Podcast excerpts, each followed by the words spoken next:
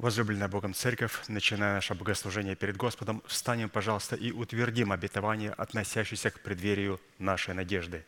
Да воцарится воскресение Христова в наших телах. Аминь.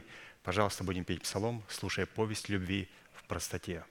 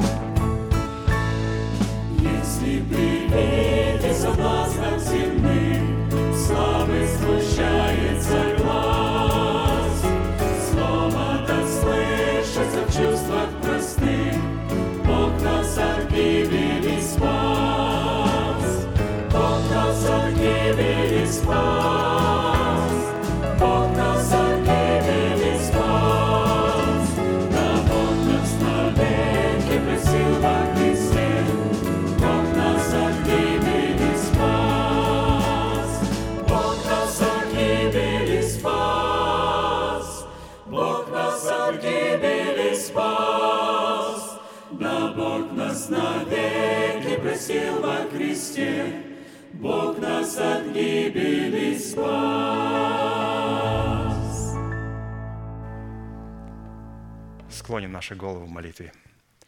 Дорогой Небесный Отец, во имя Сына Твоего Иисуса Христа, мы благодарим Тебя за вновь представленную привилегию быть на месте, которое очертила десница Твоя для поклонения Твоему святому имени. И ныне позволь наследию Твоему во имя крови завета подняться на вершины для нас недосягаемые и сокрушить всякое бремя и запинающий нас грех. Во имя Иисуса Христа да будут прокляты на этом месте, как и прежде, все дела дьявола, болезни, нищета, преждевременная смерть, демоническая зависимость, всевозможные страхи, депрессии, косность, невежество – все это да отступит от шатров святого народа Твоего. И ныне встань, Господи, на место покоя Твоего, Ты и ковчег могущества Твоего, и да облекутся святые Твои спасением Твоим. Дай нам больше от Духа Твоего, пропитай нас Духом Святым. Позволь нам найти светлое лицо Твое – мы благодарим Тебя, что это служение представлено апостолом Аркадием в Твои божественные руки. И мы молим Тебя, продолжай вести его рукою сильную и превознесенную. Великий Бог, Отец и Дух Святой. Аминь. Будьте благословены, пожалуйста, садитесь.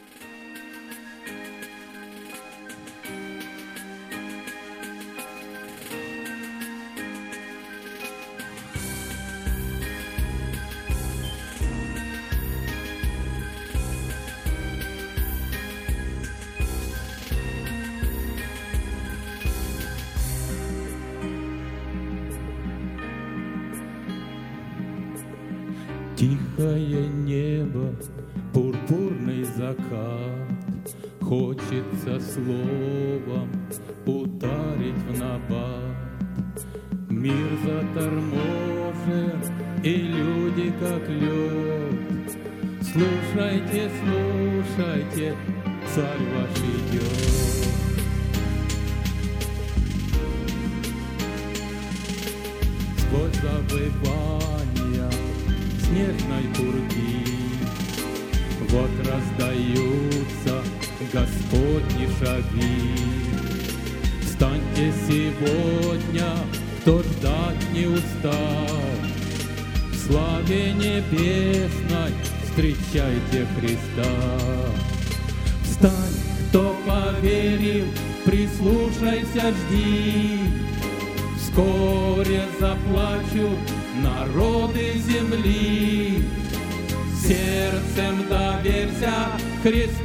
Поскорей.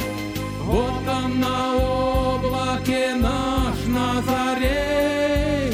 Встань, кто поверил, прислушайся, жди. Вскоре заплачут народы земли. Сердцем доверься Христу поскорей. Вот он на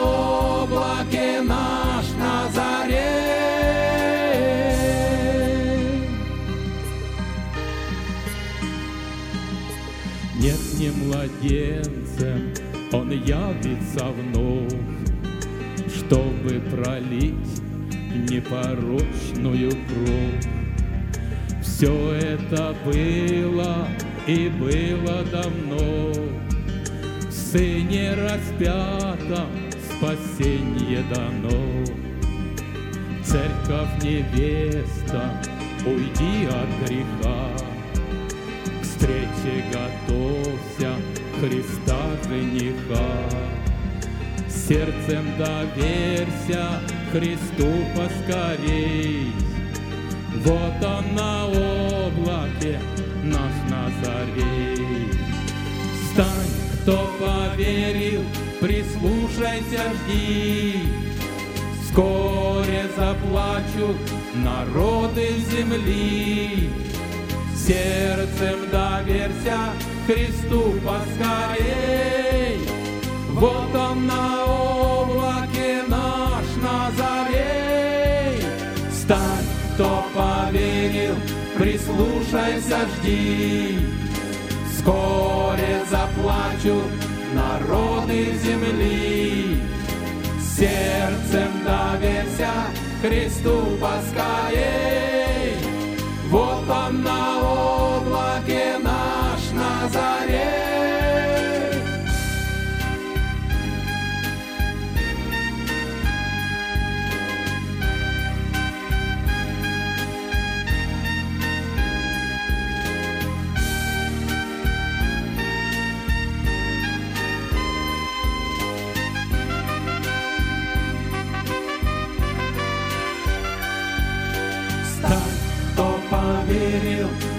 прислушайся, жди. Вскоре заплачут народы земли. Сердцем доверься Христу поскорей. Вот он на облаке наш Назарей.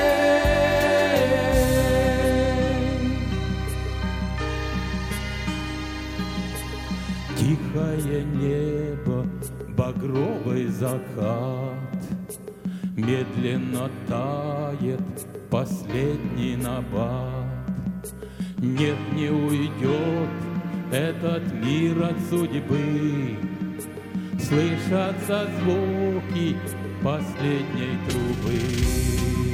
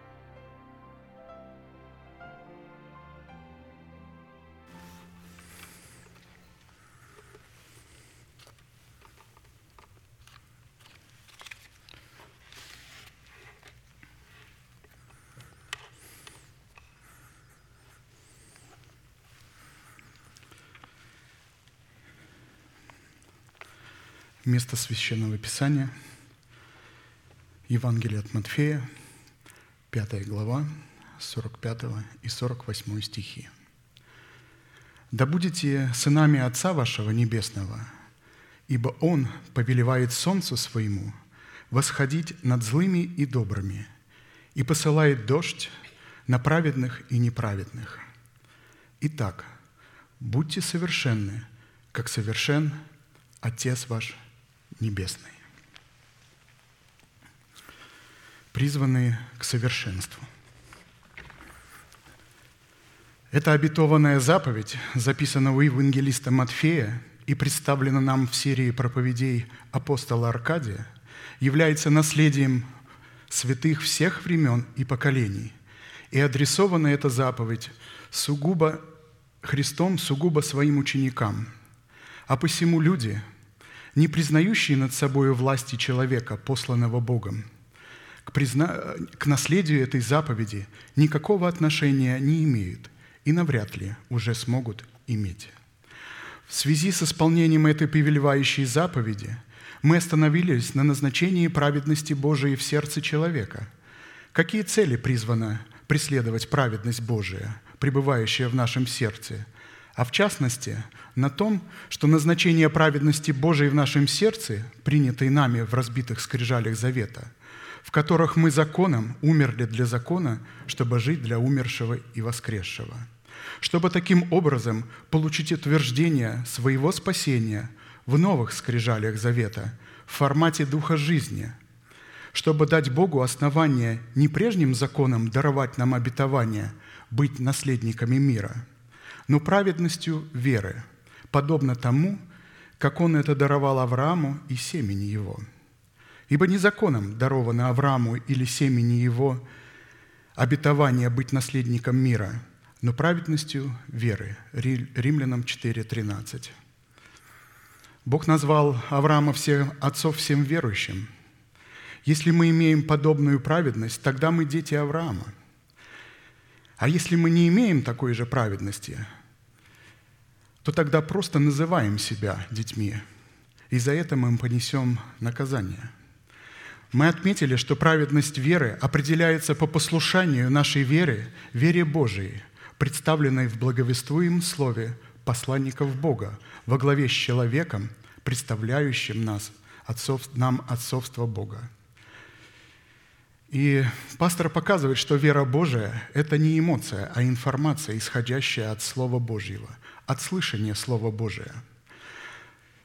И наша вера – это беспрекословное подчинение самого себя божественному глаголу. Не тот, который мы читаем, а тот, который мы слышим. Вера не возникает от того, что мы читаем, но только от того, только то, что мы слышим. И причем слово, которое мы слышим, оно должно быть помазано Святым Духом – а это может представлять только человек, который имеет полномочия Бога и является Его устами. А посему обетование мира Божьего дается только тем людям, которые облекли себя в достоинство учеников, что позволило им повиноваться порядку Бога, в соответствии которого Он посылает нам свое Слово через уста посланников Бога. Признак, по которому нам следует судить о своей причастности к сынам мира, это по способности обличения своей сущности в святую же или избирательную любовь Бога. Более же всего облекитесь в любовь, которая есть совокупность совершенства, и да владычествует в сердцах ваших мир Божий, которому вы призваны, в одном теле, и будьте дружелюбны. Колоссянам 3, 14, 15. Исходя из данного места Писания, владычество мира Божия в наших сердцах возможно только при одном условии – если избирательная любовь Бога будет пребывать в наших сердцах, и мы будем обличены в избирательную любовь Бога. Характер избирательной любви Бога представлен Духом Святым в Писании в свете семи неземных достоинств. Это добродетель, рассудительность, воздержание – терпение, благочестие, братолюбие и любовь. Вспомним, что в Писании дисциплина благочестия в избирательной любви Бога представлена как основа евангельского вероучения, сопряженного с великой тайной Бога. И беспрекословно великое благочестие тайна Бог явился во плоти, оправдал себя в духе, показал себя ангелом, проповедан в народах, принят верою в мире, вознесся во славе – 1 Тимофея 3,16. Тайна. Тайна благочестия. Таким образом, именно по проявлению признаков плода благочестия призвана идентифицироваться подлинность любви Божией Агапе, как в сердце человека, так и в его мыслях, в его словах, в его поступках и в манере его одеяний, которые не должны вызывать низких инстинктов противоположного пола. В Писании смысл, заключенный в достоинство благочестия, описывает правильные взаимоотношения между святыми и Богом, связанные с собою взаимными узами завета. А следовательно, суть избирательной любви Бога в благочестии определяется и выражается во взаимных обязательствах, обязанностях между Богом и человеком, предписанных и увековеченных Богом во взаимном завете мира с Богом. Как Старый, так и Новый Завет определяет достоинство любви Божией в дисциплине благочестия, как, как, как одну из величайших, величайших тайн самого Бога, которая защищает и делает любовь Божию невозможной для подделок и фальсификаций. Несмотря на такие характеристики, призванные обуславливать характер благочестия, существует подлог благочестия, который будет противостоять истинному проявлению благочестия. Имеющий вид благочестия, сила же его, отрекшиеся, таковых удаляйся. 2 Тимофея 3,5. Истинное благочестие в человеке прекрасно отличает подлог благочестия в человеках и с презрением разрывает с ними отношения и удаляется от них – так как благоговеет и трепещет пред всяким постановлением Бога и обладает дисциплиной, способной в точности исполнить эти постановления. Если мы не разорвем отношения с людьми, имеющие вид благочестия, и не будем от них удаляться, то они развратят наше благочестие, состоящее в наших добрых нравах, в силу чего мы вместе с ними унаследуем уготованную им погибель. Одним из многих признаков, по которых следует испытать себя на предмет того, что в показании избирательной любви Бога мы соработаем с нашим благочестием, с благостью Бога, это по наличию того, что Господь является нашим пастором. Псалом Давида. «Господь – пастырь мой, я ни в чем не буду нуждаться. Он покоит меня на злачных пажитях и водит меня к водам тихим, подкрепляет душу мою, направляет меня на стези правды ради имени своего. Если я пойду и долину и смертной тени, не убоюсь зла, потому что ты со мною. Твой жезл и твой посох, они успокаивают меня. Ты приготовил предо мною трапезу в виду врагов моих, умастил елеем голову мою, чаша моя преисполнена. Так, благость и милость да сопровождают меня во все дни жизни моей, и я прибуду в Доме Господнем многие дни». Псалом 22, 1, 6. Доказательствами того, что Бог является нашим пастором, в данном месте, в данном псалме Давида являются четыре составляющих. Это «Господь покоит меня на злачных пажитях», «Господь водит меня к водам тихим», «Господь подкрепляет душу мою», Господь направляет меня на стези правды. Испытать же себя и взвесить на весовых чаша, ча, чашах правды на предмет того, что мы обладаем имеющимися составляющими, следует по наличию других четырех составляющих, которые обнаруживают себя, когда мы проходим по долине смертной тени. Пастор говорит, это самое тяжелое время, когда мы совлекаем с себя нашего ветхого человека – Тогда мы не убоимся зла, потому что с нами идет Бог. Почему с нами идет Бог? Потому что мы идем с Ним. Жезл и посох Бога успокаивает нас. Почему? Потому что наш жезл в нашей руке, и мы исповедуем то, что мы сокрыли в наше сердце. Бог приготовил пред нами трапезу в виду врагов наших. Бог умастил елеем голову нашу, и чаша наша преисполнила. Умастил елеем. Елей, помните, это благо, когда человек умеет принимать обличение. Он как елей, который стекает на голову – Господь направляет меня на стези правды. Это один из четырех признаков, который является доказательством того, что Господь является нашим пастырем, и который, в свою очередь, указывает на тот фактор, что человек, которого Господь направляет на стези правды, водится Святым Духом. Вот здесь ответ Многие спрашивают, как водиться Святым Духом. Вот здесь конкретно пастор показал, что человека, у которого стези правды находится в сердце, он водится Святым Духом. И очень важная часть. При этом мы отметили, что невозможно направлять человека на стези правды, водить Святым Духом, против его воли, если он не разумеет и не отличает стезей правды от стезей своего ума – или от стезей нечестивых и беззаконных, поддерживающих нечестивых, которые извращают Писание, из контекста вырывают какое-нибудь э, место Писания и фривольно его толкуют.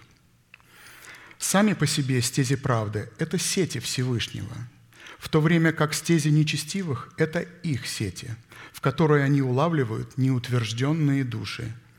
На иврите стезя правды – это сеть правды, пути правды или пути Господни, горнило, очищающее от однородных проплений плоти, шаг правды, стопа правды, след правды, рост, увеличение и приумножение на стезях правды, приращение к телу Христову на стезях правды. Я напомню, что мы рассматриваем стези правды в сердце праведного человека, живущего своим духом в доме Господнем. Блаженны, живущие в доме Твоем, они непрестанно будут восхвалять Тебя. Блажен человек, которого сила в Тебе и у которого сердце стези направлены к Тебе. Псалом, Псалом 83, 5, 6. Сегодня мы вспомним несколько признаков, приведенным нам нашим пастором в пример, по которым мы должны исследовать себя на предмет того, что наше сердце находится на стезях правды – и мы обладаем истинным благочестием, которое соработает с благочестием Бога.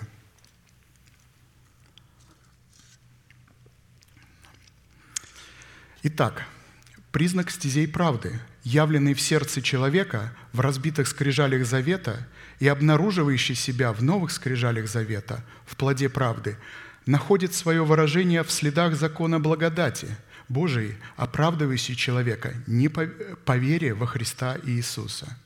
Не отвергаю благодати Божией, а если законом оправдания, то Христос напрасно умер. Галатам 2, 21. Обратить на себя благоволение Бога деятельностью, деятельностью своей добродетели и своего служения, выраженного в религиозном аскетизме или же в своей религиозной разнудности, выдаваемой за свободу Христову – означает отвергать благодать Божию, в которой мы призваны утвердить свое оправдание, полученное нами даром по благодати Божией. Вы, оправдывающие себя законом, остались без Христа. Речь идет не только о законе Моисея, а вообще о, о любом законе дел – когда люди начинают себя оправдывать своими делами и своими поступками, там, своей евангелизацией, своей добродетелью, своей милостынью и так далее. Долгими молитвами, кстати, посещением церкви тоже может быть. Все это, конечно же, необходимо, но нельзя на это уповать. Мы призваны уповать только на милость Божию, как написано, «Я уповаю на милость Твою». Ведь все, что нам дает и даст Бог, Он даст нам абсолютно по своей милости, а не потому, что мы производили какие-то или делали какие-то дела, не по делам закона.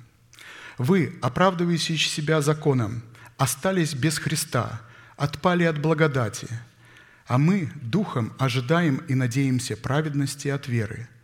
Ибо во Христе Иисусе не имеет силы ни обрезания, ни необрезания, но вера, действующая любовью. Галатам 5, 4, 6. Те, кто думает, что за счет евангелизации получат спасение, они уже отпали от Христа. Те, которые думают, что за счет упражнения даров Святого Духа получают спасение, они уже отпали от Христа. Таким образом, правда Божия, как программа Божия, явленная в разбитых скрижалях, находит свое выражение в сердца тех людей, которые утвердили свое оправдание во Христе Иисусе, чтобы благодать в их сердцах воцарилась через праведность в их телах к жизни вечной Иисусом Христом. Посему, как преступлением одного, всем человекам осуждение, так правдою одного всем человекам оправдание к жизни. Ибо как непослушанием одного человека сделались многие грешными, так и послушанием одного сделаются праведными многие. Закон же пришел после. И таким образом умножилось преступление. А когда умножился грех, стало преизобиловать и благодать. Дабы как грех царствовал к смерти – так и благодать воцарилась через праведность к жизни вечной Иисусом Христом, Господом нашим. Римлянам 5, 18, 21. Исходя из имеющих констатации, послушанием одного человека Иисуса Христа мы получаем возможность принять в нем оправдание в семени Царства Небесного даром по благодати, чтобы затем утвердить ее его путем оборота, посеяв себя в смерти Господа Иисуса. Получить прибыль в воцарении благодати через праведность в воскресении Иисуса, в новоскрижалях завета, в державе жизни и стать носителями небесного и нетленного тела. Мы становимся носителями небесного тела, когда мы верою принимаем обетование в свое сердце – Почитаем, что мы умерли для греха, для закона и живем для Бога, и начинаем исповедовать несуществующее как существующее. И тогда Бог вменяет нам это в праведность. И Он в это время рассматривает нас как носителями небесного тела. Чтобы охватить своим мысленным взором суть этого великого по своему масштабу, объему откровения – его можно сгруппировать в содержании такой версии или, или определения. Только пастор может так красиво, сжато, подробно и четко дать определение. В разбитых скрижалях завета мы в крещениях в смерть Господа Иисуса законом умираем для закона, чтобы в новых скрижалях завета, представляющих воскресение Иисуса, жить для Него как для умершего, так и для воскресшего. Практически этими словами Святой Дух устами апостола Павла представил стези правды в достоинстве пути Господня, который берет свое начало в семени веры Божией, посеянного в перстное тело – которая в конце этого пути восстает и обнаруживает себя в нетлении, в плоде небесного тела. Отсюда следует, что плод небесного тела – это результат перстного тела, посеянного в семени Царства Небесного. И это все мы делаем верою. Принимаем информацию и верою ее исповедаем. Это не эмоции и не чувства – Пастор многократно указывает нам на то, чтобы мы не смотрели на наши чувства. Не надо наблюдать за тем, что в нас меняется или не меняется. Как только мы начинаем смотреть на себя, а не на то, кем для нас является Бог и что Он для нас сделал, то мы поступаем подобно жене Лота, которая оглянулась назад. И Христос сказал, что такой человек неблагонадежен – для Царства Небесного. Нам запрещено оборачиваться. Никогда, не, никогда нельзя смотреть то, что происходит у нас внутри, как там что-то растет или не растет, как мы преображаемся или не преображаемся. Это просто не наша задача. Это роль Бога и Его прерогатива. Наша же прерогатива – смотреть на невидимое. Он не собирается совершать что-либо. Он уже совершил – 2000 лет тому назад Мы верою принимаем, говорим сами себе и благодарим Бога в молитве. Господи, благодарю Тебя, что я умер для греха телом Христовым, а что ныне живу во плоти, то живу верою в Сына Божия, который возлюбил меня и предал себя за меня. Благодарю Тебя, Господи, что я настал, стал носителем небесного тела, как у Сына Твоего. И все. И тогда Бог имеет основание взять слова нашего исповедания и этим исповеданием привести нас к тому, что мы исповедуем – чтобы человек мог посеять свое перстное тело в смерти Господа Иисуса, ему необходимо взирать на воздаяние, которое положено на его счет во Христе Иисусе в нетленном теле. Воздаяние – это то, что Бог для нас сделал. Верую, Моисей, придя в возраст, отказался называться сыном дочери фараоновой – и лучше захотел страдать с народом Божиим, нежели иметь временное греховное наслаждение. И поношение Христова пощел больше для себя богатством, нежели египетские сокровища, ибо он взирал на воздаяние. Евреям 11, 24, 26. Моисей смотрел на то, что сделал для него Бог. Он получил откровение от своей матери – которая питала его грудью, она вложила ему, кто он и какое его, его ждет будущее. Моисей, будучи еще ребенком, принял это и пронес эту веру через всю жизнь. Этой верою он отказался от престола Египта, будучи его наследником. Почему? Что сподвигло его? Он смотрел на воздаяние. Оно было выше, чем земной престол. Если человек не примет откровение об избавлении своего тела от тления, называя несуществующее небесное тело как существующего, у него не будет никакого стимула посеять свое перстное тело в смерти Господа Иисуса, чтобы получить его в достоинстве небесного тела в воскресении Иисуса. Причина кроется, по которой многие святые отказались платить цену за имеющееся откровение, состоит в том, что им неизвестна суть воздаяния, приготовленная для них Богом в нетленном теле. Потому что они никогда не были научены, как приготавливать свое сердце к послушанию Слова Божия, идя в Дом Божий. Научены, научены, мы много раз слышим, через наставление в вере – то есть должен быть человек, который нас научит и который будет для нас авторитетом, от которого мы сможем принять Слово безоговорочно. Наблюдай за ногою твоею, когда идешь в Дом Божий, и будь готов более к слушанию, нежели к жертвоприношению, ибо они не думают, что худо делают. Екклесиас 4, 17. Фраза «они не думают, что худо делают» говорит о том, что подобная категория людей утратит залог своего спасения, так как не пустила его в оборот через наставление в вере. В силу этого их имена навсегда будут изглажены из книги жизни. И вместо того, чтобы наследовать уготованное им спасение в нетленном теле, они унаследуют погибель в перстном теле с дьяволом и ангелами его – Откровения, относящиеся к посеву нашего перстного тела в смерть Господа Иисуса, которому в преддверии нашей надежды будут возвращены утраченные виноградники, долина Ахор и юность в достоинстве небесного тела Господа Иисуса, приводят религиозных скептиков и невежд в вере в недоумение. И когда они задают вопрос, как воскреснут мертвые, в каком теле придут – апостол Павел называет их безрассудными.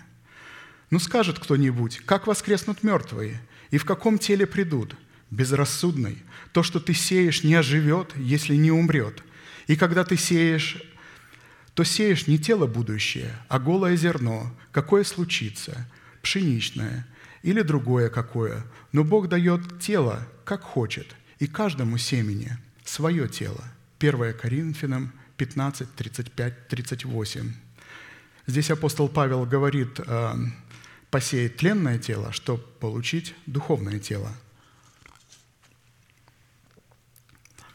В оригинале с греческого языка слово «безрассудный» означает «безумец», «жестоковыйный», «глупый». Этим, этим словом характеризуется тот человек, который отказывается размышлять и рассуждать об услышанном слове через наставление в вере. Помните, это, этот человек э, написан глупый человек, который не жарит свои дичи. То есть каждый раз, когда мы игнорируем ячейки, мы отказываемся жарить свою пищу, где мы все вместе можем рассуждать над услышанным словом и проявлять благоразумие. Человек безрассудный, идя в Дом Божий, не разумеет, как приготовить свое сердце к послушанию Слова Божия из-за того, что ставит свой ум наравне с умом Божиим. Что на практике означает, что такой человек по состоянию своего сердца не являлся учеником Христовым, так как всякий раз, идя в Дом Божий, его надмедное сердце и тщеславный ум приготовлен был к тому, чтобы инспектировать благовествуемое слово, насколько оно соответствует требованиям Писания, нет, не Писания, даже не Писания, его собственного мнения, его собственной трактовки Писания. Далее апостол Павел показывает, что категория святых, которые посеют свое перстное тело в смерти Господа Иисуса, будут разниться друг от друга силой славы света, которая будет зависеть от степени их посвящения воле Божией. Есть тела небесные и тела земные, но, но иная слава небесных, иная земных, иная слава солнца, иная слава луны, иная слава звезд, и звезда от звезды разнится в славе. 1 Коринфянам 15, 40, 41. Эта мысль находит свое подтверждение в одной из притч Христа, когда полученное воздаяние связано с прибытком, который мы получаем от залога нашего спасения, пущенного в оборот. И это все будет зависеть от самого человека. То есть мера вот этого света, в который облечется человек, неземное тело, будет зависеть от меры его посвящения. Вот давайте послушаем, как говорит а, Христос об этой, в, этом, в этой притче. «Ибо он поступит, как человек, который, отправляясь в чужую страну, призвал рабов своих и поручил им свое имение. И одному дал он пять талантов, другому два, иному один. Каждому по его силе, по, стеле, по, по степени посвящения. Ибо не мерую дает Бог своего духа. И тот час отправился. Получивший пять талантов пошел и употребил их в дело, и приобрел другие пять талантов. Точно так же и получивший два таланта приобрел другие два. Получивший же один талант пошел и закопал его в землю и скрыл серебро господина своего – господина своего, я повторяю. По долгом времени приходит господин рабов тех и требует у них отчета. И, подойдя, получивший пять талантов, принес другие пять талантов и говорит, «Господин, пять талантов ты дал мне, вот другие пять талантов я приобрел на них». Господин его сказал ему, «Хорошо, добрый и верный раб, в малом ты был верен, над многим тебя поставлю, войди в радость господина твоего. Подошел также и получивший два таланта и сказал, «Господин, два таланта ты дал мне. Вот другие два таланта я приобрел на них». Господин сказал ему, «Хорошо, добрый и верный раб, в малом ты был верен, над многим тебя поставлю, войди в радость господина твоего». Подошел, получивший и один талант, и сказал, «Господин, и я знал тебя, что ты человек жестокий, жнешь, где не сеял, и не собираешь, где рассыпал. И, убоявшись, пошел и скрыл талант твой в земле. Вот тебе твое». Господин же ему сказал ему в ответ, «Лукавый раб и ленивый, ты знал, что я жну, где не сеял, и собираю, где не рассыпал. Посему надлежало отдать серебро мое торгующим, и я, придя, получил бы мое с прибылью.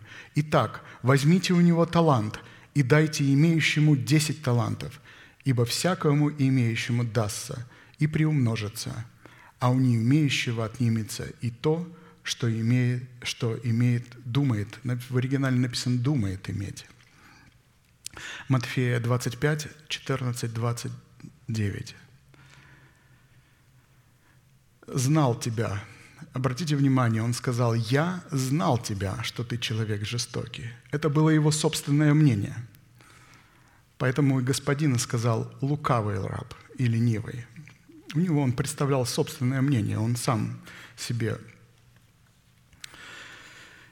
Смысловой перевод заключительной фразы гласит «Ибо всякому имеющему благоразумие в прибыли плода правды дастся и приумножится, а у не имеющего благоразумия в прибыли плода правды отнимется и то, что имеет в формате залога спасения».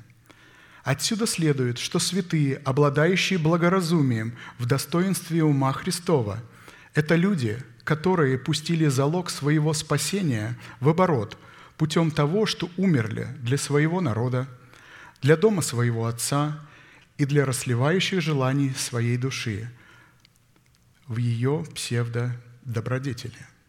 Прибыль от такого оборота состояла в исповедании их веры, в которой они стали носителями небесного тела, называя несуществующее небесное тело как существующее.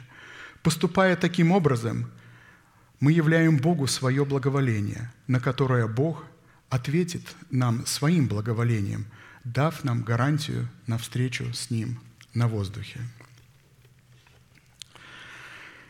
Следующий признак стезей правды в значении следов правды обнаруживает себя в сердце человека, когда он идет по следам того, кто возделывает свою землю или свое поле.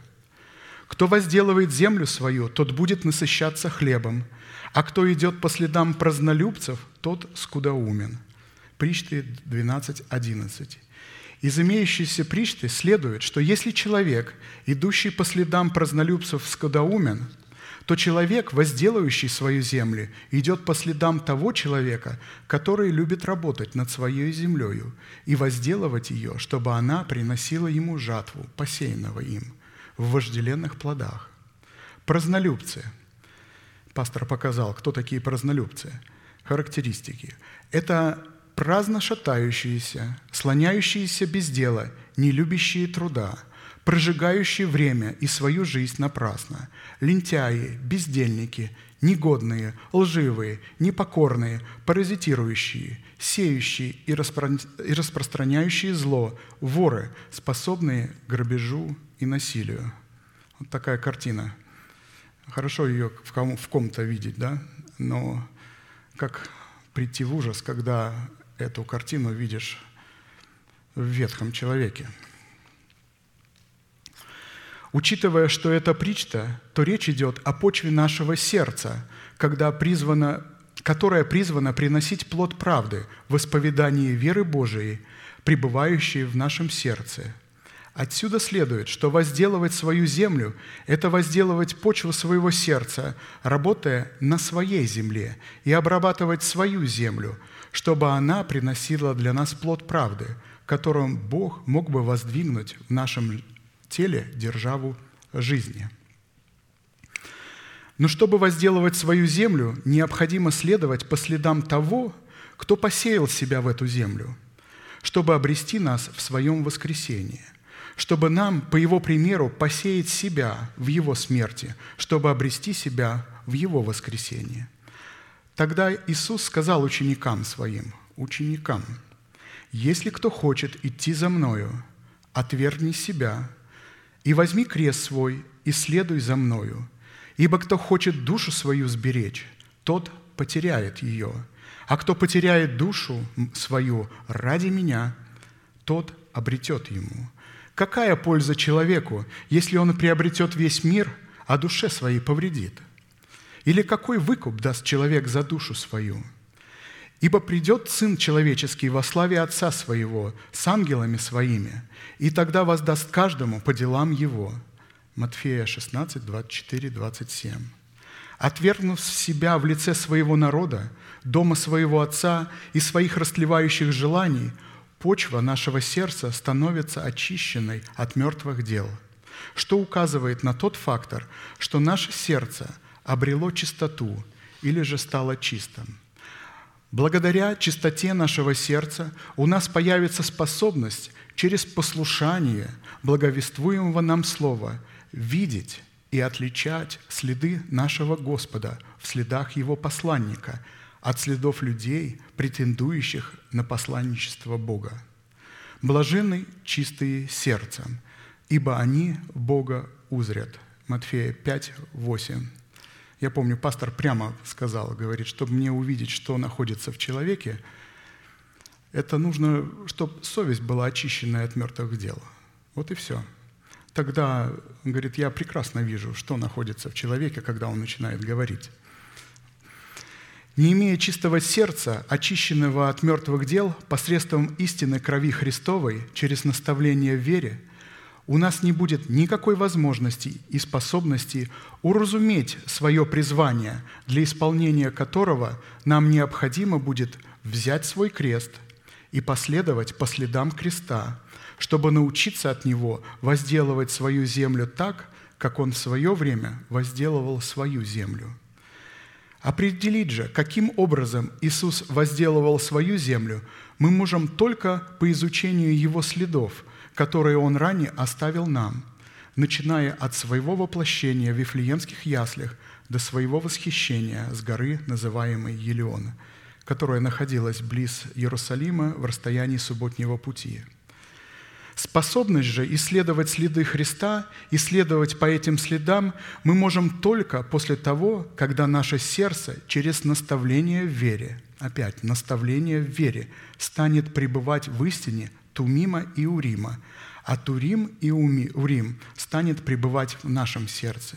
Что на практике означает, что способность исследовать следы Христа, исследовать по этим следам от Его рождения до Его восхищения, мы сможем, когда мы примем Святого Духа в свое сердце как Господа и Господина своей жизни, чтобы Он мог открыть в нашем сердце истину начальствующего учения Христова – которая ранее была запечатлена на скрижалях нашего сердца через наставление в вере.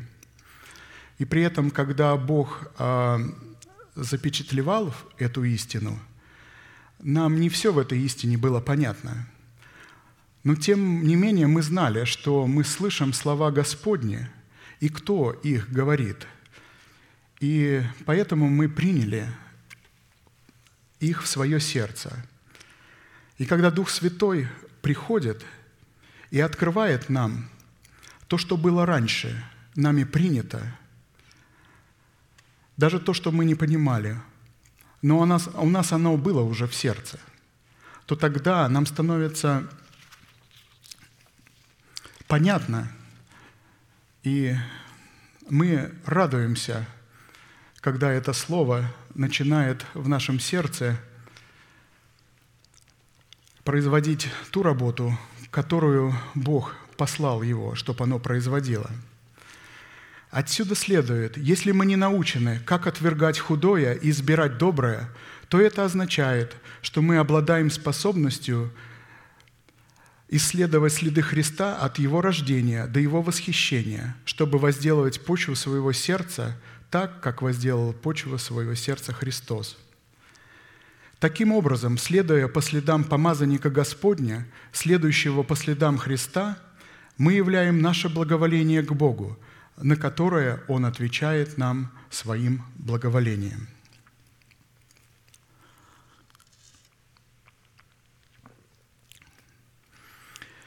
Следующий признак стезей правды в значении следов правды обнаруживает себя в сердце человека – когда он следует по следам помазанника Господня, следы которого поносят и бесславят враги Господня. Легко следовать по следам помазанника, следы которого не бесславят, не поносят, не извращают, где не нужно платить никакой цены. Но попробуйте следовать по следам помазанника, следы которого извращают и поносят и бесславят враги Господни, которые, как ни парадоксально это звучит – но они находятся в среде народа Божьего. Я помню, когда я приехал в Орегон, и я еще не ходил на собрание. Как только я спросил э, про церковь, вот поместную церковь, я никогда в ней еще не был, я помню, как обрушился просто каскад клеветы и всякой, всякой, ну, я скажу, ерунды, просто нелепостей. И я тогда э, подумал и сказал, вот как раз вот в эту церковь я и пойду, мы пойдем. И причем эти все люди пошли, многие из них первый раз, но они так прекрасно знали, что это за церковь, они мне рассказывали, хотя ни разу здесь не были и ни разу не слышали пастора. Вот такой пример. Следующий признак стезей правды в значении следов правды обнаруживает себя в сердце человека, когда он следует так, э, учение Ефрама из Рахита. «Вспомни, Господи, поругание рабов Твоих, которые я ношу в недре моем, от всех сильных народов, как поносят враги Твои, Господи, как бесславят следы помазанника Твоего». Псалом 88, 51, 52. Из молитвенной песни Ефрама из Рахита, прозорливца и начальника одного из трех хоров царя Давида следует – что рабы Господни, в число которых включал себя Еф, Ефрам из Рахит, несли поругание за то, что они следуют по следам помазанника Господня, которым для них являлся помазанный Богом царь Давид, следы которого поносили и бесславили враги Господни.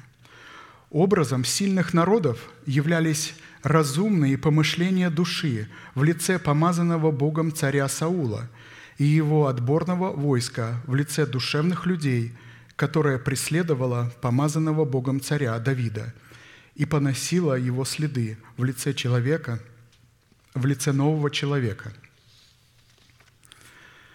При этом я напомню, что след – это отпечаток или оттиск ноги на скрижалях нашего сердца, а посему – Оставшийся на поверхности след указывает на тот фактор, что некто, за которым мы призваны следовать, ранее уже прошел в данном направлении, оставив на поверхности свои следы. От корня слова «след» произошли такие слова, как «следопыт», исследующий характер отпечатков следа и направление следа – Следователь, исследующий дело по поставленным следам, которые служат уликами, определяющим человека, оставившего эти следы. Таким образом, чтобы определить происхождение, характер и направление следа, необходимо быть следопытом или следователем, исследующим следы, что на практике означает быть способным отличать добро от зла – чтобы быть способным отвергать, отвергать худое и принимать доброе. Следовать по следам помазанника Господня, следы которого бесславят сильные народы, это способность отличать следы одного помазанника в достоинстве воина молитвы от следов другого помазанника, который не является воином молитвы. Видите, здесь речь идет также о нашем разуме – в котором мысли, в которого надо уметь отличать, какие мысли. Здесь именно это э, главная мысль, которая идет. Чтобы отличать следы помазанника Господня в достоинстве воина молитвы от следов другого помазанника, который не является воином молитвы, хотя тоже помазанник, необходимо, чтобы разумная сфера нашей души была поставлена в зависимость от разумной сферы нашего духа – Поругание, которое рабы Господни носят в недре своем от всех сильных народов за то, что они следуют по следам помазанника Господни, это свидетельство твердости их духа и гарантия, дающая им на право, на власть быть восхищенными в сретение Господу на воздухе, когда Он придет, чтобы прославиться в них. Носить поношение сильных народов в недре своем означает – злословия душевных людей, которыми они злословят следы помазанника Господня, принимать на себя. Да не постыдится во мне все, надеющиеся на Тебя, Господи, Боже сил. Да не посрамнятся во мне ищущие Тебя, Боже Израилев. Ибо ради Тебя несу я поношение, и бесчестием покрываю лицо мое. Чужим стал я для братьев моих. и посторонним для сынов матери моей, ибо ревность по доме Твоем снедает меня, и злословия злословящих Тебя падают на меня, и плачу, постясь душою моею, и это ставит в поношение мне, и возлагаю на себя вместо одежды вретище, и делаюсь для них причтою, а мне толкует сидящие у ворот. И поют в песнях пьющие вино, а я с молитвой моею к Тебе, Господи, во время благоугодное. Боже, по великой благости Твоей услышь меня в истине спасения Твоего.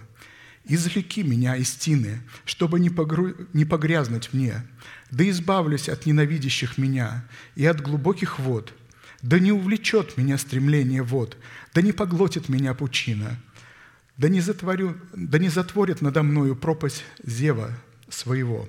Псалом 68, 7, 16.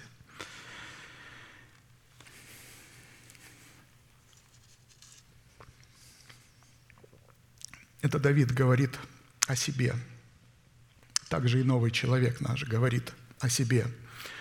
И в этих словах мы видим Сына Божьего Иисуса Христа, который стал корнем и потомком Давида. В заключительных словах Ефрам Израхит описывает как состояние помазанника Господня, так и свое состояние во время поношения следов помазанников Господня – и такое поношение, исходящее из ненависти, произошедшей от зависти душевных людей, является для воинов молитвы болотистой тиной и глубокими водами, готовыми затворить над ними пропасть зева своего. Однако именно по такой реакции Саула и его отборного войска на следы помазанника Господня, которые обуславливают истину начальствующего учения, следует отличать следы Давида и его слуг от следов Саула и его слуг. Именно поношение, которое возникает, оно является индикатором того, что человек является на правильном пути – а посему, если мы способны отличать следы Давида и его слуг от следов Саула и его слуг, то это означает, что мы сработаем нашим благоволением с благостью Бога. Итак, следующий признак стезей правды в сердце человека, явленного в путях Господних, это, это исполнитель определений Божиих в образе путей орла – призванного от Востока, чтобы дать живущим на Сионе спасение Божие и Израилю славу Его». Исайя 46, 10, 13. «Я возвещаю от начала, что будет в конце, и от древних времен то, что, я еще, и что еще не сделалось. Говорю, мой совет состоится, и все, что мне угодно, я сделаю. Я возвал орла от востока из дальней страны, исполнителя определения моего. Я сказал и приведу это в исполнение, предначертал и сделаю. Послушайте меня, жестокие сердцем, далекие от правды. Я приблизил правду мою, она недалеко, и спасение мое не замедлит. И дам Сиону спасение, Израилю, войну молитвы, славу мою. Практически в данном пророческом иносказании речь идет о таинстве такого рода мудрости, которая возвышалась над родом премудрости, данной Соломону, и была для него недоступной. Три вещи, непостижимые для меня, Соломон пишет, и четырех я не понимаю. Пути орла на небе, пути змеи на скале, пути корабля в море, среди моря и пути мужчины к девице. Причты 30, 18, 19. Причина, по которой таинства четырех вещей, содержащихся в данной притче, были непонятны и удержаны от Соломона, по свидетельству самого Соломона, была открыта ему Святым Духом и состояла в том, что всему свое время, и время всякой вещи под небом. Екклесиаста 3.1. Когда пришла полнота времени для воплощения Сына Божьего, то Бог Святым Духом через Своего Сына явил Его ученикам премудрость, которая была больше премудрости Соломона. Обратите внимание, кому явил? Ученикам, людям с позиции активного смирения. И суть этой премудрости состояла в суверенных отношениях Бога с человеком, основанных на завете крови, на завете соли и на завете покоя, которые были заключены в крещении водою, в крещении Святым Духом и в крещении огнем. Вот эта мудрость, это учение Христа, пришедшего во плоти, которое записано в сердце. Видите, а здесь об этом идет речь. И суверенность сия состояла в том, что каждая из сторон завета Бога и человека была ответственна за исполнение своей собственной роли, означенной Богом в этом завете. Итак, роль Бога состояла в том, чтобы на определенных условиях, которые надлежало исполнить человеку, Бог доверял человеку свое слово, которое призвано было ввести человека в пределы неисследимого наследия Христова – Роль человека состояла в том, чтобы на определенных условиях принять в свое сердце объем неисследимого наследия Христова и утвердить его чем? Исповеданием своих уст. При этом сердце в предмете его сердечных помышлений и его уста должны быть действовать как одна команда. Да будут слова уст моих – и помышления сердца моего благоугодны пред Тобою, Господи». Так молился царь Давид. При этом сердце в предмете его сердечных помышлений и его уста должны были действовать как одна команда. Да, я уже сказал.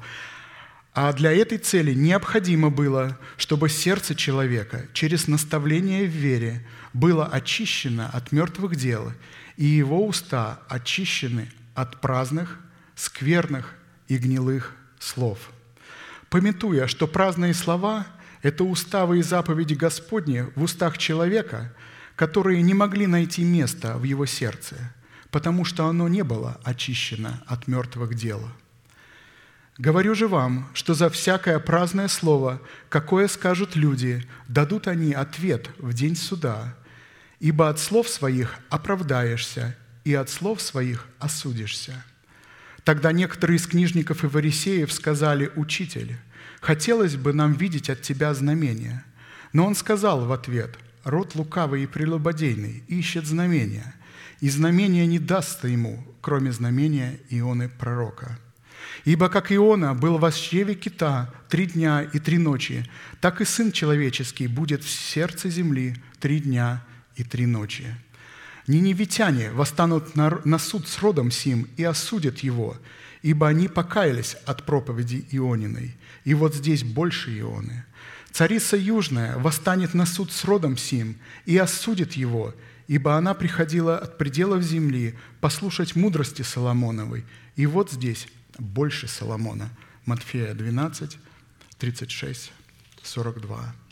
Итак, первой вещью, непонятных для Соломона – явились пути орла в небе, который призван был Богом, призван был Богом от Востока для исполнения определений Бога, призванных дать Сиону спасение Божие и Израилю славу Божию.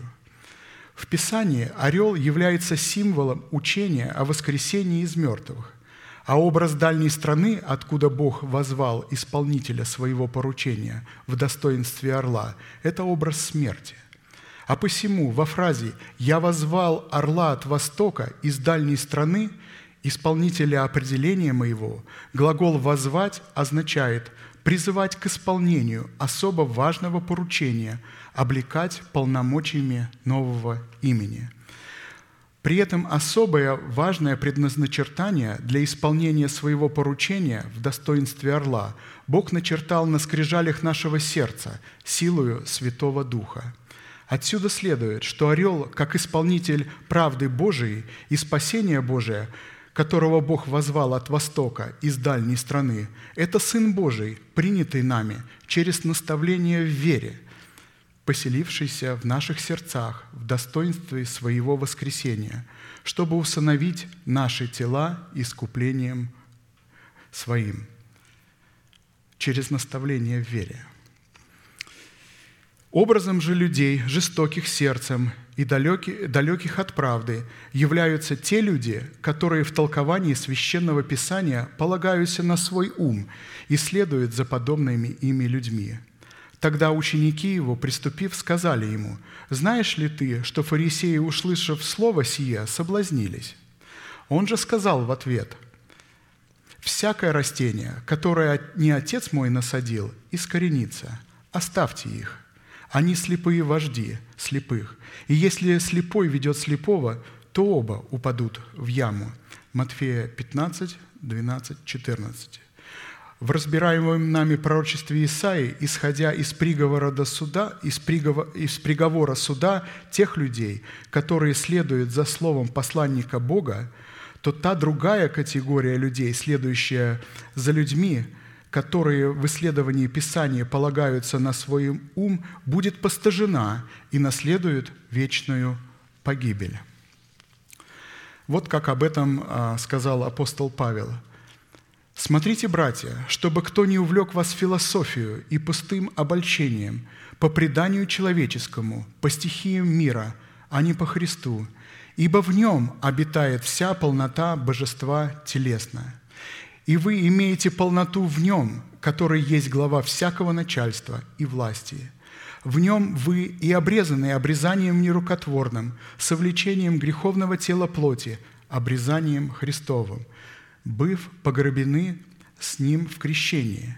В нем вы и совоскресли, веруя в силу Бога, который воскресил Его из мертвых – и вас, которые были мертвые во грехах, в необрезании плоти вашей, оживил вместе с Ним, простив нам все грехи, истребив учением бывшее от нас рукописание, которое было против нас, и Он взял его от среды и пригвоздил ко Христу, отняв силы у начальств и властей, властно подверг их позору, восторжествовав над ними собою».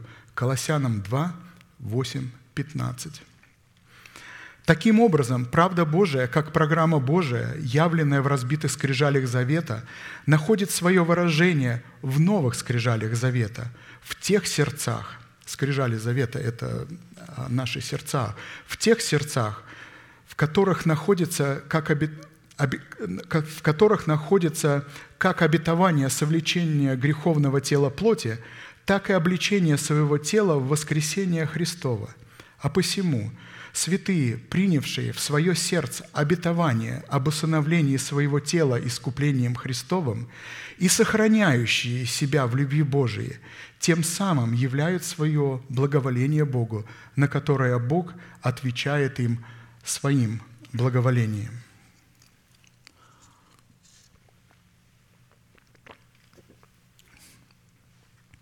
Следующей вещью, непостижимой и непонятные для Соломона, являлись пути змея на скале. И если бы Соломон постиг суть путей змея на скале, то его многочисленным женам не удалось бы увлечь его сердце к идолопоклонству. Учитывая, что образ змея в данном случае является мудростью в сердце, а скала – образом обетования, содержащегося в себе образ усыновления нашего тела искуплением Христовым – Образ пути змеи на скале являлась способность быть глухим для всякого обольстительного голоса заклинателя. «Вот я посылаю вас, как овец, среди волков. Итак, будьте мудры, как змеи, и просты, как голуби». Матфея 10, 16. Таким образом, чтобы сохранить обетование в путях орла на небе, то есть обетование о восхищении – о воцарении а, Христа в наших телах, необходимо было обладать мудростью змеи, затыкая свои уши, чтобы не слышать обольстительного голоса заклинателя. То есть змея, помните, прикладывает ухо к земле, к этому обетованию, да, и хвостом своим, устами, начинает сразу же исповедовать, то есть закрывает начинает исповедовать веру сердца, а не слушать то, что говорит человек лукавый, который пытается посеять в наши сердца какую-то ложную и мятежную мысль. То есть это достоинство глухоты Христовой. Этой глухотой обладал сам Христос, если помните это место. Кто глух как раб мой, кто слеп». Помните? Итак, следующей вещью, непостижимой и непонятной для Соломона, являлись пути корабля в море. Пути корабля, море, пути корабля среди моря, призванные доставлять исповедание веры, содержащиеся в себе усыновление нашего тела искуплением Христовым. Это наше мышление, обновленное духом нашего ума. Вот и корабли, как невелики они, и как не сильным ветрами носятся – небольшим рулем направляются, куда хочет кормчий. Так и язык, небольшой член, но много делает. Иакова 3, 4, 5. В данном случае кормчим, который стоит за штурвалом наших уст, ведущих наш корабль в предмете нашего обновленного мышления, является Дух Святой. А посему в путях корабля среди моря представлен человек, водимый Святым Духом – если человек не водится Святым Духом, то его сердце и его уста никогда не смогут стать одной командой, чтобы доставить исповедание веры сердца, восстановление своего тела искуплением Христовым по точному адресату, который является Бог. Следующей вещью, непостижимой для Соломона, являлись пути мужчины к девице.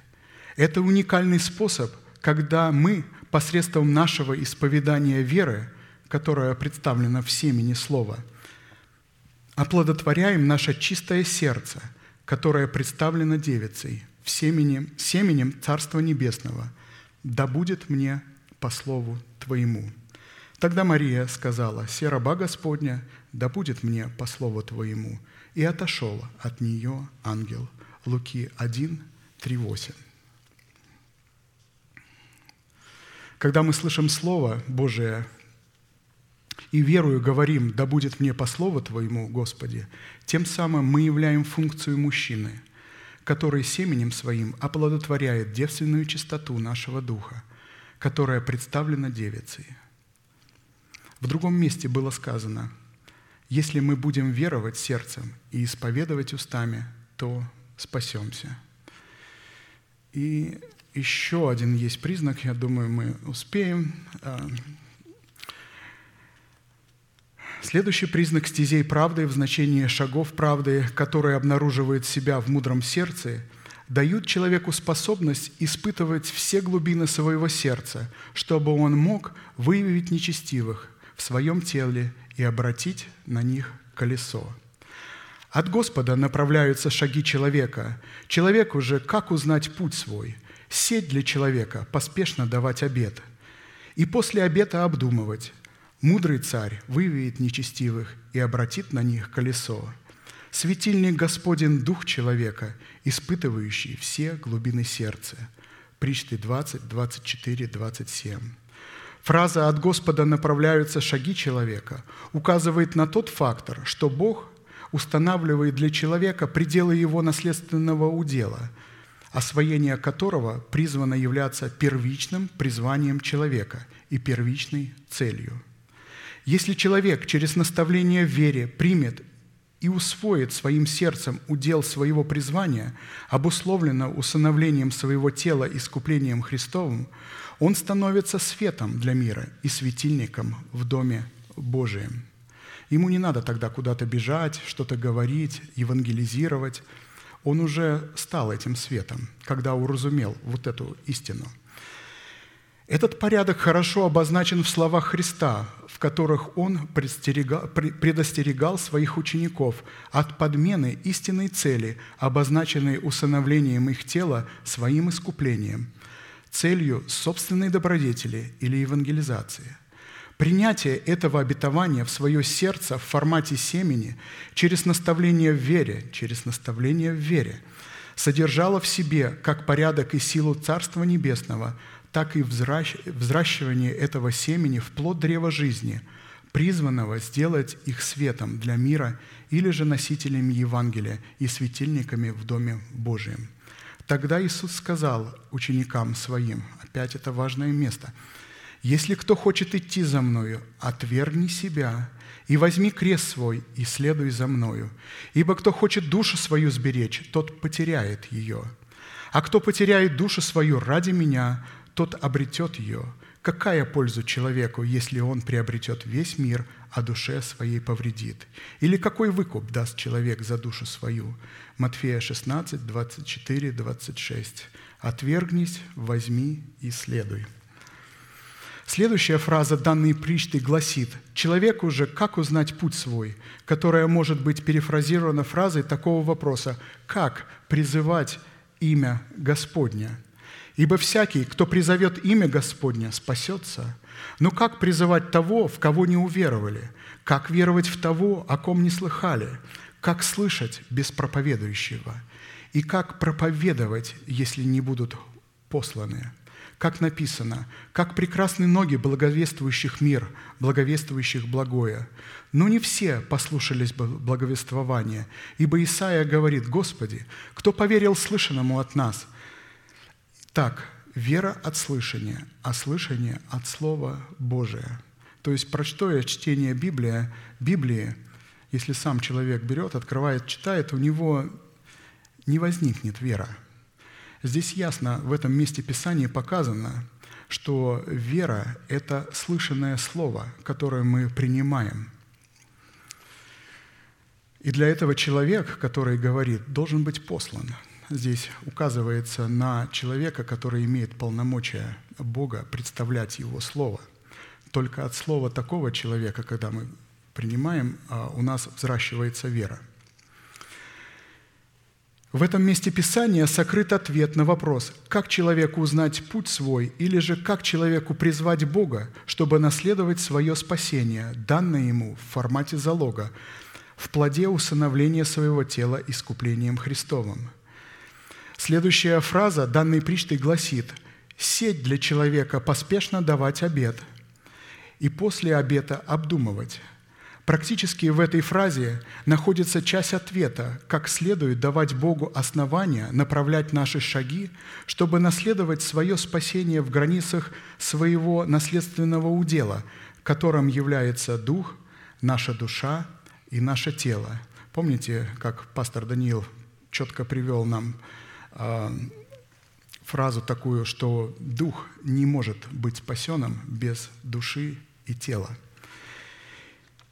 и часть этого условия состоит в заключении завета Богом, а, и часть этого условия состоит в заключении завета с Богом, потому что всякий обет со стороны человека – клятвенное соглашение на исполнение той части завета, которая является нашей ответственностью, чтобы дать Богу основание исполнить свою часть завета – Поспешно давать обед – это исповедовать свое соглашение на исполнение своей части завета, которая нам либо вообще неизвестна, либо искажена, либо знакома нам только в лозунгах. Нам следует твердо усвоить, чтобы дать Богу основание направлять наши шаги, необходимо через наставление в вере быть хорошо осведомленными об уделе нашего наследия. В противном случае у нас не будет ни ведения подлинной цели, ни орудия, ни средств, ни распространения, э, ни распространения нашего удела в границах, означенных Богом. Распространи место шатра твоего, расширь покровы жилищ твоих.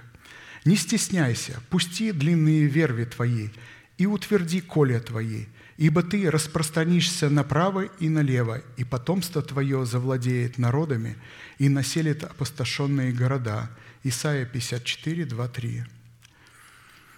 И здесь а, три условия, которые нам нужно исполнить. Я их быстро просто прочитаю, чтобы овладеть нашим уделом. Первое условие для овладения своего удела состоит в том, чтобы через наставление в вере мы могли приготовить почву своего сердца для принятия семени Царства Небесное. Как написано, «Наблюдай за ногою твоею, когда идешь в Дом Божий, и будь готов – более к слушанию, нежели к жертвоприношению, ибо они не думают, что худо делают. Наблюдать за ногою свою, идя в Дом Божий, это испытывать мотивы своего сердца, насколько они соответствуют требованиям целей, поставленных для нас Богом. Второе условие для овладения своего дела – это через наставление в вере принять в почву сердца, очищенное от мертвых дел Царство Небесное в формате семени – в котором содержится программа жизни вечной. Посеянный же на доброй земле означает слышащего слова и разумеющего, который и бывает плодоносен, так что иной приносит плод во сто крат, иной в шестьдесят, а иной в тридцать. Матфея 13, 21. Третье условие для владения своего удела – это через наставление в вере взрастить семя Царства Небесного в плод древа жизни, посредством которого влияние и атмосфера святости Царства Небесного распространится во всей полноте в границах нашего естества. Сам же Бог мира да осветит вас во всей полноте, и ваш дух и душа и тело во всей целостности да сохранятся без порока в пришествии Господа нашего Иисуса Христа. Следующая фраза данной причты гласит «Мудрый царь выведет нечестивых и обратит на них колесо». В имеющихся словах Пришты представлено губно, на котором очищают зерновой хлеб от мекины. И для этой цели вводят по нему молотильные колеса с конями их, но не растирают его. В смысле данной фразы сокрыто наше участие в очищении своего естества от нечестивых мыслей и желаний, которые являются программой ветхого человека, которые мы унаследовали от семени суетной жизни своих отцов – водить колесами по зерну, чтобы очистить его от мекины и шелухи, которые означают нечестивые мысли и желания, это почитать себя мертвым для греха, живыми же для Бога, называя несуществующее усыновление своего тела как существующее – Вымолачивать зерновой хлеб, чтобы освободить его от мекины, означает очищать мотивы нашего сердца, представленные в целях Бога, от мотивов собственной плоти, представленных в целях и интересах и помышлений ветхого человека. Итак, очистите старую закваску, чтобы быть вам новым тестом, так как вы бесквасны, ибо Пасха наша, Христос, заклан за нас – Посему станем праздновать не со старую закваскою, не с закваскою порока и лукавства, но со пресноками, со пресноками чистоты и истины. 1 Коринфянам 5, 7, 8. Порок и лукавство – это семя наших слов, исходящее из недр помышлений ветхого человека – Такие слова в общении друг с другом всегда преследуют личные, корыстные и эгоистические цели. И как закваска в теле способна заквасить нас нечестием и беззаконием к нашей погибели. Это то, когда та же самая мысль, когда пастор говорит, не передавайте худую молву друг от друга, даже если она и правда правильная. А посему в отношениях друг с другом нам всегда следует искать не личной пользы, а пользы друг друга. И для этой цели нам необходимо послушанием истины через Духа очистить души наши к нелицемерному братолюбию. Послушанием истины через Духа, очистив души ваши к нелицемерному братолюбию, постоянно любите друг друга от чистого сердца, как возрожденные от нетленного семени, но от нетленного, от Слова Божия, живого и пребывающего вовек. Вот здесь источник, источник любви, который мы должны являть. Он находится в семени Слова Божия. И мы должны поместить его в наши уста и говорить эту веру сердцу друг другу. Заключительная фраза данной причты в отношении направления наших шагов, преследующих усыновление нашего тела искуплением Христовым, гласит «Светильник Господен – Дух человека, испытывающий все глубины сердца». Испытывать глубины своего сердца мы можем, когда наш дух в достоинстве светильника ясно горит. Глагол «испытывать» означает исследовать и рассуждать об откровениях Бога, содержащихся в елее, находящихся в сосуде нашего сердца. Именно весело горящий светильник делает нас живыми для Бога и мертвыми для греха. Наш дух не может быть светильником Господним, э, наш дух может быть светильником, извините, э, Господним при одном условии, когда мы облекаемся в оружие света и становимся светом для мира и светильником для Дома Божия, или же когда мы облекаемся в нового человека. При этом под Домом Божиим в первую очередь следует разуметь собственное тело при условии нашего органического причастия к телу Христову в лице избранного Богом остатка – или, как мы сейчас э, изучаем, вспоминаем доброй жены, добрую жену, да? Светильник для тела есть око. Итак, если око твое будет чисто, то все тело твое будет светло. Если же око твое будет худо, то все тело твое будет темно. Итак, если свет, который в тебе тьма, то такова же тьма. Никто не может служить двум господам, ибо или одного будет ненавидеть, а другого любить, или одному станет усердствовать, а другом не родить. Не можете служить Богу и мамоне. Матфея 6, 22, 24. Человек, принявший залог спасения, но отказавшийся через наставление в вере пустить залог своего спасения в оборот, чтобы в смерти Господа Иисуса умереть для мира, для дома своего Отца и для расливающих вожделений своей души, чтобы получить прибыток от этого оборота в своем теле в воскресении Иисуса, не может служить Богу – потому что его сердечное око, призванное быть светильником Господним, будет худо или же не очищено от мертвых дел. А следовательно, и его тело, призванное быть Домом Божьим, будет темным, в котором будет хозяйничать мамона, то есть власть денег и любовь к деньгам.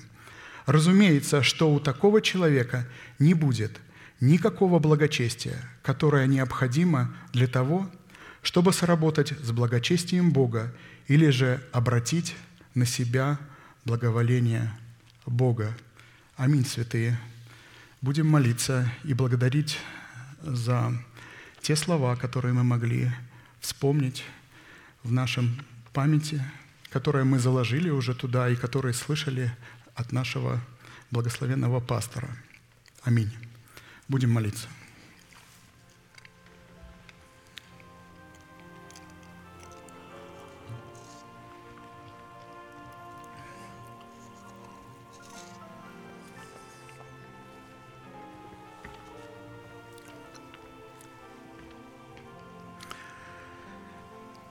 Небесный Отец, во имя Иисуса Христа, я благодарю Тебя за Твое безмерное богатство благости, которое Ты являешь для нас на месте всем, которое очертила десница Твоя для поклонения Твоему святому имени.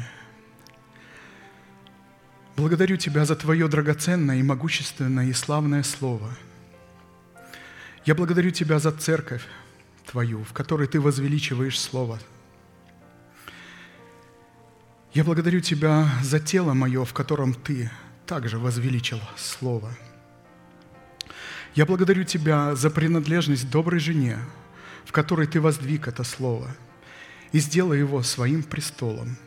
А посему наше сердце успокаивается в Тебе.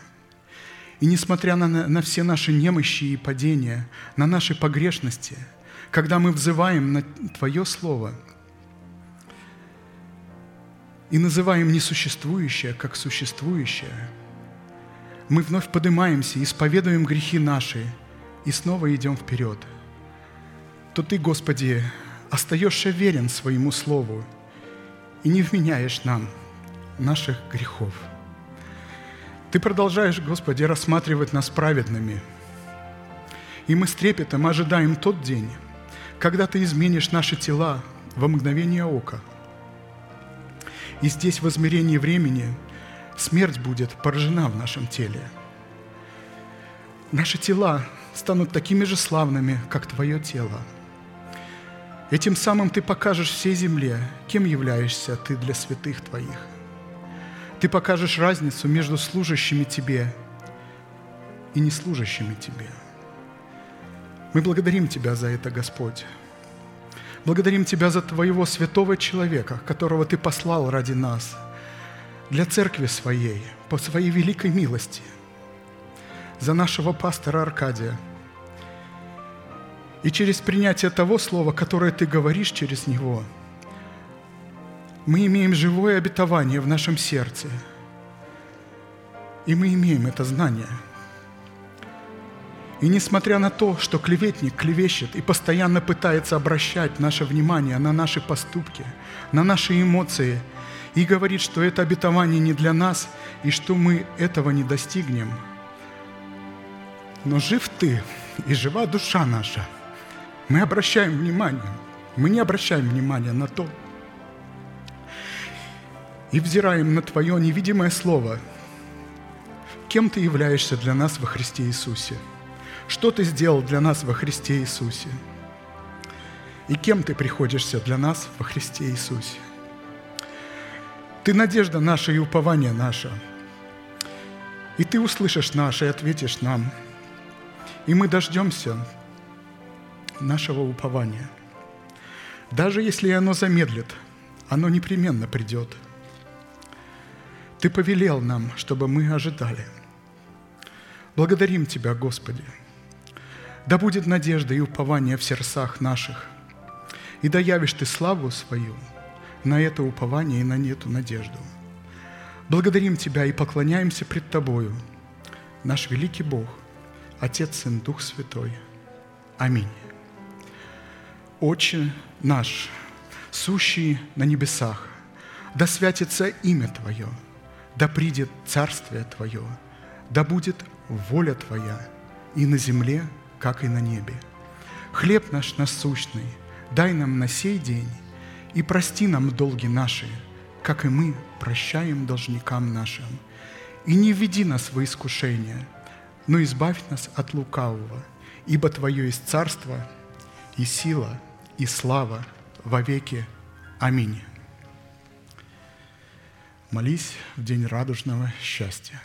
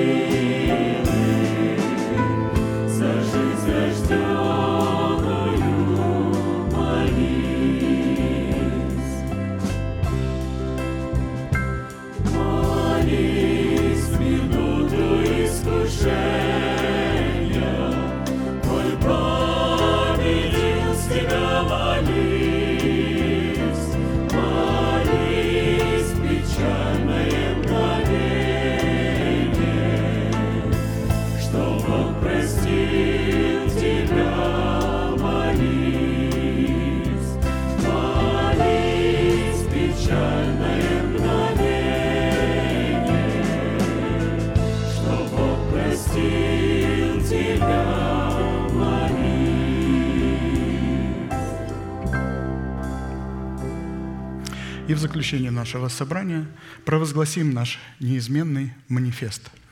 могущему же соблюсти нас от падения и поставить пред славою Своею непорочными в радости, единому, премудрому Богу, Спасителю нашему, через Иисуса Христа, Господа нашего, слава и величие, сила и власть прежде всех веков, ныне и во все веки.